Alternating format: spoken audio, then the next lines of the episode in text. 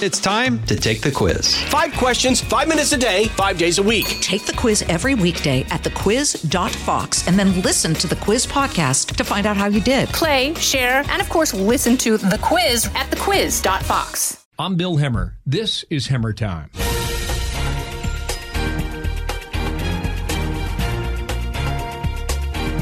Big welcome this week to Peter Ducey. Peter, how are you? Hello and welcome to the Welcome to the show. Doing well. Hello from Cedar Rapids, Iowa. I Bill, love it. Thanks no, for having me. No one has been to more rallies or campaign events since Campaign Carl. Would you agree with that? I think that there might be something to that, and I believe that I have seen everybody except for de Blasio. Uh-huh. So you're the only you're the only one. Can you remember where you were last week or where you've been? That's tough. The The easiest way for me to remember that is to scroll back through my phone pictures. I try to just take a picture everywhere that I go. Really? Uh, and if that doesn't work, just check the check the Marriott app. Uh, where was I? Expense was reports. I? You're a road warrior. Uh, you mentioned Cedar Rapids, Iowa. Do you know where you'll be in a week? I do not know. I know usually about three or four days in advance, unless there's something on the calendar like a debate. So I know on October, whatever day the next debate is, I'll be in Columbus. But before that, after that, I really have no idea. It's, it's I don't so, even know when the next time I'm going home is. Oh, my gosh. It's such a glamorous life. I think the great value of a reporter, the great benefit, uh, is this. You get to see up close and you get to understand the people and the issues in a way that we cannot, frankly. D- do you think we understand how this race is unfolding? I think generally... yes, but there are certain things that are hard to connect to each other. So uh, Joe Biden has this very sturdy, stable first place position in all of the polls, but then he consistently hosts some of the smaller events, and in the towns that we go to, people are not as excited or enthusiastic when they hear that Joe Biden is in town, as opposed to, say, anybody really in the top tier from that debate stage. Uh, you hear, you see people with more Cory Booker T-shirts or Harris or Buttigieg, uh, as, and then Sanders and Warren, certainly. Uh, but what we're trying to figure out now is, does that matter? Are these people uh, uh, – does the crowd size matter in Iowa? Does it matter in New York? Uh, so what we're – We're working on that part. Yeah, I, that's but, that's an um, excellent point. I, Here, um, Elizabeth Warren was in New York City this past week. She's down in Greenwich Village, uh, just a few streets from where I live. Peter, I have seen the rallies for Hillary Clinton in two thousand sixteen. I was there for the rallies for Barack Obama, um, two thousand seven, eight, and two thousand twelve. So I, I think I have a pretty good gauge for who shows up and who has momentum. I think that she has momentum. She drew. She's not a nominee. She is a candidate. And what I observe from her is that she's got a really good, well-produced thirty-minute presentation. She's got a lot of energy. She drew a big crowd, largely white. And those are my observations from what I took the other night. Again, she's not a nominee. She's just a candidate. What is your feeling on that? Well, the feeling would be... can she keep it going? Because uh, her campaign says uh, they, she's already taken sixty thousand selfies, which goes to show that people care enough about her to stick around after events. But uh, we saw the same thing a couple months ago from Kamala Harris after the first debate. She shot right up, and she was right behind Joe Biden in a couple of these polls. And in the time since, she has fallen back down to earth, and she's in the low single digits. The the interesting part about Elizabeth Warren is that, uh, and Harris earlier, and Buttigieg, who had his moment, the person who is always still just right there is Bernie Sanders. So uh, people, he's either in second or third place in every poll for the last year, in the early states, in the national looks, and so uh, you, you got to wonder why that is. What is it about Bernie Sanders that gives him staying power at the top or towards the top that only Joe Biden has mm-hmm. has enjoyed so far. Mm-hmm. So tell me this, just a few uh, a few questions here. Who has the crowd in your view? It depends on where you are. Uh, Sanders consistently since January has had at least three thousand, which is about, honestly, ten or fifteen times bigger than your normal Biden crowd. Uh, Warren, obviously, lately has had some crowds that her campaign counts as more than ten thousand, maybe as many as twenty thousand, although there's no uh, official uh, word on that. Kamala Harris will get a big crowd. Up in New Hampshire a couple months ago, Pete Buttigieg was getting big crowds, and uh, Cory Booker sometimes has people turn out. So it, there is a lot of general interest in these people in places like Iowa, New Hampshire, and South Carolina, which is kind of the the triangle that we keep flying in circles around. Um, but I, it seems like Sanders and Warren are in their own league when it comes to crowd size, and then everybody else uh, interesting. Is, is trying to match it. That's interesting. Do you? What did Ted Cruz say last week? I think he said that, I don't know if you heard this, he said the left is pissed off. Do you feel that? I think that people are appreciative of their role in a nominating process where, uh, you know, there's so many of these things that we hear about. For example, last time, the D N C kind of admitting, because of changes that they've made, that they put their finger on the scale for Hillary Clinton. You go to a Bernie rally or a Warren rally, people know about that, and they are looking forward to having more of a say in the process just by, uh, you know, we're not going to be interfered with here in Iowa or New Hampshire or Nevada or South Carolina. And so I think from a process point, there might be some some sour grapes still. Uh, but in terms of just the way that things are going, I don't get a sense that there is a ton of anger at these events. Hmm. And, and part of the reason is, you look at who's popular, it's the candidates that are going to do things, that are promising to do things that would directly impact individuals. You have student debt, we'll wipe it out. You have medical debt, we will wipe it out. So they they are, I think, more motivated than agitated. Mm. Interesting observation. How often is Donald Trump's name invoked at these events you attend? Not a ton. Uh, it it kind of just depends on what's going on. They'll mention something like, uh, they'll make a joke about buying Greenland, or they'll make a joke about something that he does or says or tweets. But a lot of the focus at this point, because they are all against Trump, is just to try to stand out among the field, which, even though it is shrinking, it is still humongous. Yeah. Maybe two stages worth of candidates still. Yeah, you're right about that. Donna Shalala is a Democrat from South Florida. And she said during August she held, I don't know, a dozen town halls. Maybe it was two dozen. I can't remember the number.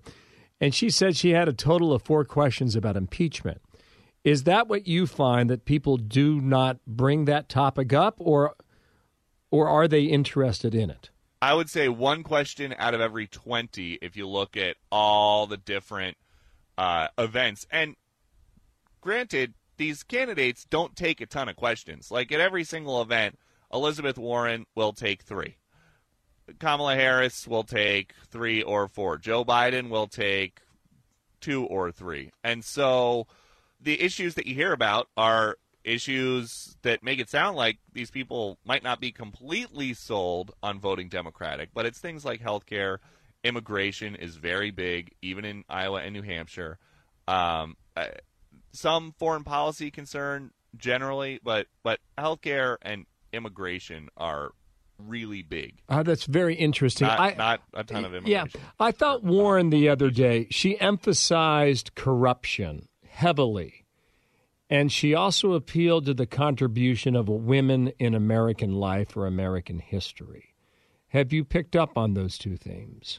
From her, yes, but it has not really seemed like that is something where she's filling a void that people were wanting to hear more about.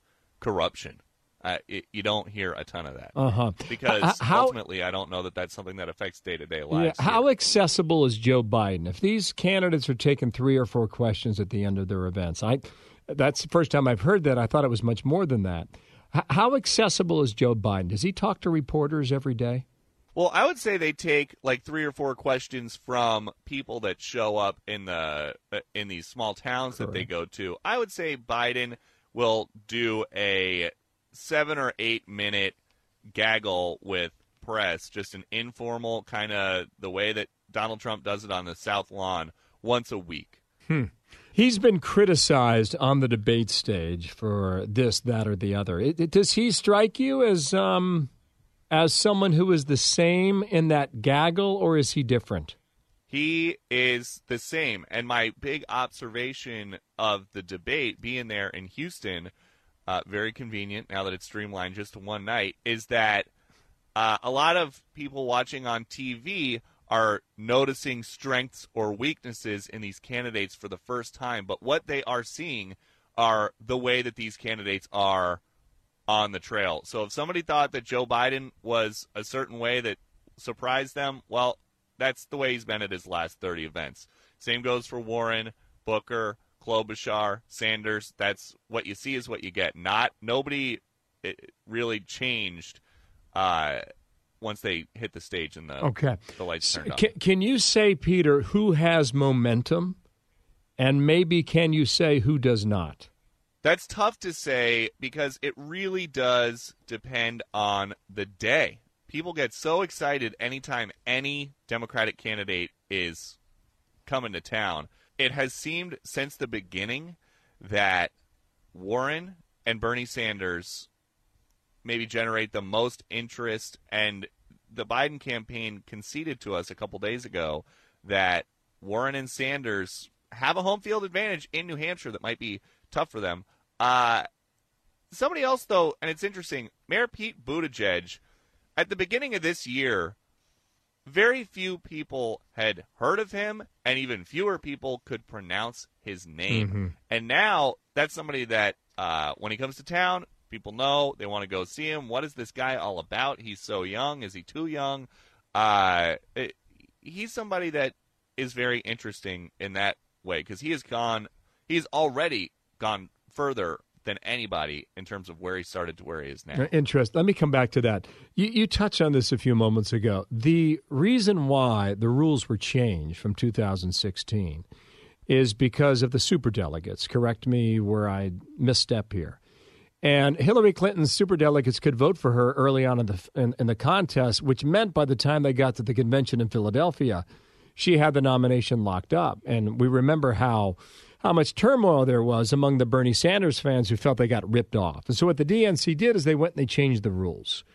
And they changed the rules that prevents a superdelegate from casting a vote for a candidate unless at the convention in Milwaukee next August, the vote for the nominee goes to a second round. Do I have that accurate? Yes, and that is a big part of what Bernie Sanders is already hinting at. We were with him at the Field of Dreams, which was very cool for mm. a lifelong baseball fan to go to. But he was telling reporters, look, nobody is going to get more than fifty percent of the delegates going into the convention. So whatever happens, I'm going to be there at the convention on the convention floor. Nobody else is talking about a convention floor fight except for him.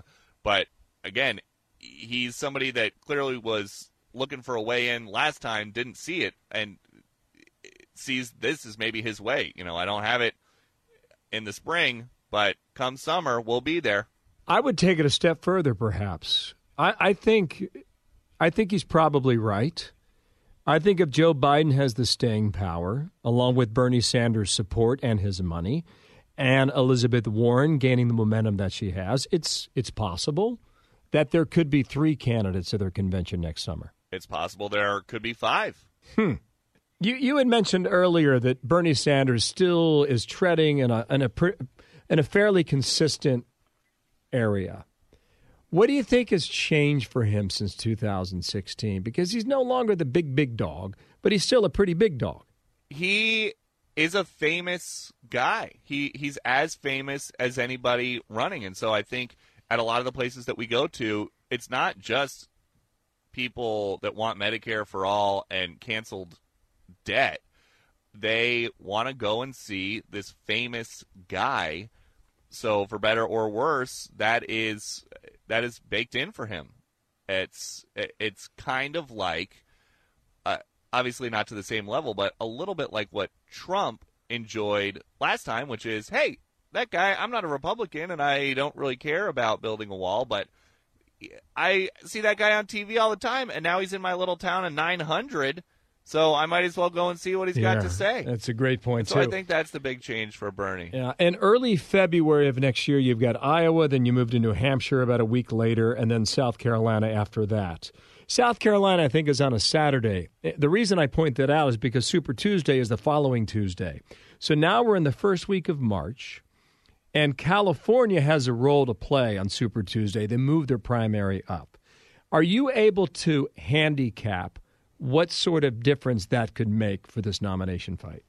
It could be really big in a way that I don't think gets enough attention, which is if you look at the map ahead of that, Iowa and New Hampshire, and then Nevada, and then South Carolina mm. for the Democrats this time. I missed time. that. Okay. Uh, jo- Joe Biden's strongest state, his where he is doing the best in the polls and where he's got the most local leaders, is South Carolina. Everything else looks like it is a complete toss-up at this point, even though he is in first place. So you look at the possibility of potentially the first three contests going a couple different ways uh, if somebody else is surging. And then if there was going to be the, the firewall that people talk about, South Carolina, well, it's tough for a front-runner to continue arguing that they are the most electable person if they don't win anything until a month in, if that is what happens. And so Super Tuesday then, just a couple days later, uh, it it could be fractured so many different ways. And this time you got California and Texas, both on Super Tuesday. There are two people from Texas running. There's somebody from California. Uh, it really uh, – the map does not get nearly the attention – that it should when people are trying to figure out, okay, what is going to happen? Mm-hmm. Very good point. I wonder if someone is better built for Iowa than others. And the reason I ask that is that you know how it works in the caucus. You got to go to their living rooms. You have to go to the local school. You, you meet in very small, intimate groups. Do you see one of the candidates better built for that style of campaigning? It's interesting. Cory Booker continues to claim... And I, I hear a little bit of this from party leaders in Iowa, but he insists that he has got the strongest ground game in Iowa and New Hampshire.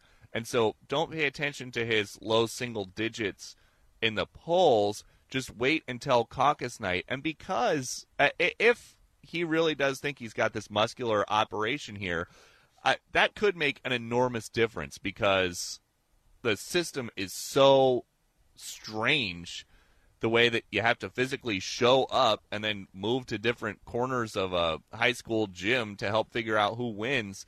Uh, if you have somebody that is running your caucus operation that knows the rules better than anybody else, that's how that's how surprises happen. So Booker insists that he's got it. Uh, it but it's too soon to yeah. to tell. That that was here. Not the answer I was expecting. Conversely, do you think someone is better built for New Hampshire?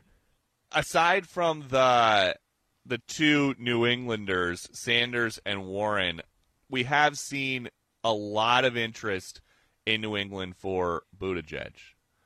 And again, these people are all trailing Joe Biden significantly in the national polls, but uh, they also... at least so far, have been a bigger draw with crowds. So does that matter? Mm-hmm. I, I yeah. will know when you know. Uh, fa- yeah, fair enough on that. Just a few more questions here. Do you see a candidate in the second tier that could have a significant breakout?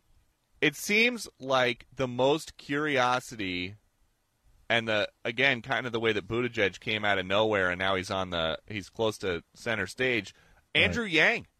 And for the same reason that Sanders and Warren are popular, they're because they're promising to do something specific and tangible for individuals. Yang is saying, if I'm president, everybody gets one thousand dollars a month. And that, it goes, I think it was almost a half a million people signed up mm-hmm. for the raffle to be part of a pilot program there. That is a huge, huge surge that it's hard to see somebody in the second tier coming up with something that could be as just kind of out there but popular uh, as that. Yeah, uh, on that same line, do you see anyone in the second tier who's playing for a possible V P? That's an interesting question. The only person that explicitly said they would be open to being a V P was Gillibrand. But when you look at the way that some of the debate nights have gone, it's I think it's just as likely that the V P winds up being somebody who ha- is not running for president right now. Um, and then you got to look at these battleground states. Is there somebody from uh, Georgia or Minnesota that was not running for president but could be helpful? Yeah, it's a great reminder too. Yeah, there's um, and there, actually, and, yeah, and to ahead. that point, to that point, I would say, not to cut you off, but uh, the surrogate that was with Joe Biden all uh, the whole time that he was in Houston, everywhere that he went, was the new Atlanta mayor, Keisha Lance Bottoms. Interesting. So, all right, we'll keep that name in mind. From a big city, swing state. That was interesting right. to me. Many want to spend money, um, trillions of it, a lot of it. Is that popular among the people you talk to, the voters? They don't care. There is very little concern about issues concerning the debt or spending. It's it's just a big number. It's going to be a big number anyway. A billion's a big number. So a trillion's a big yeah, number, right and on. It makes no difference to them. So I'm going to let you go here in a minute. I'll let you get back to the road, um, a place that you are well comfortable with and will continue to be that way for the next year plus. However, do you believe the voters who attend these events are engaged this early in the process? To an extent, but at the same time, a, a lot of the places that we go and we go there because the Democratic candidates are hosting events, you walk out of the event and you'll see somebody who didn't even know what was going on and they're wearing a Trump hat or they just could care less. Uh, they've never heard, you know, you tell somebody, oh, well, Kamala Harris is in there and they'll say, who?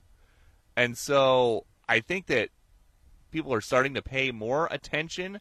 The activists are very involved, but in a lot of these places, it's not a foregone conclusion that a Democrat is going to win or that they are that President Trump won't ultimately win the state mm-hmm. that they were in if it gets that far from yeah. them. How's life on the road?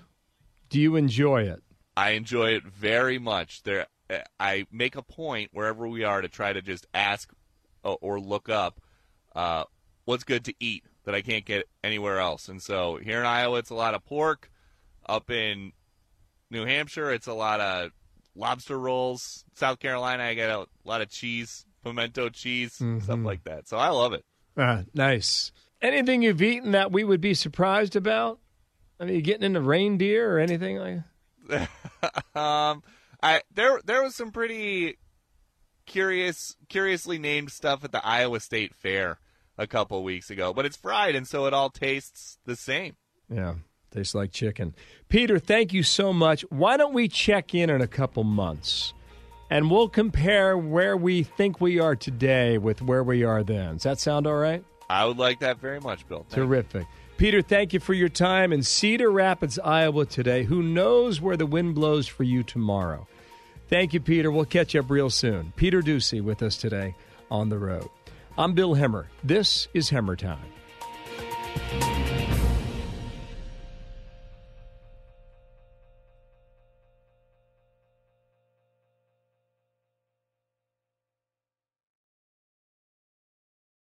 I'm Charles Payne. Listen to my Unstoppable Prosperity podcast so I can get you making money right now. Whether stocks are hitting new all-time highs or in freefall mode, opportunities abound. So why are so many potential investors still sitting on the sidelines? In a new season of my podcast, I'm going to get you in the game. After thirty-eight years on Wall Street, I'm ready to impart some lessons and get you invested in the greatest wealth-generating machine in history. Listen anytime, everywhere at fox business podcast dot com or wherever you listen to your favorite podcast.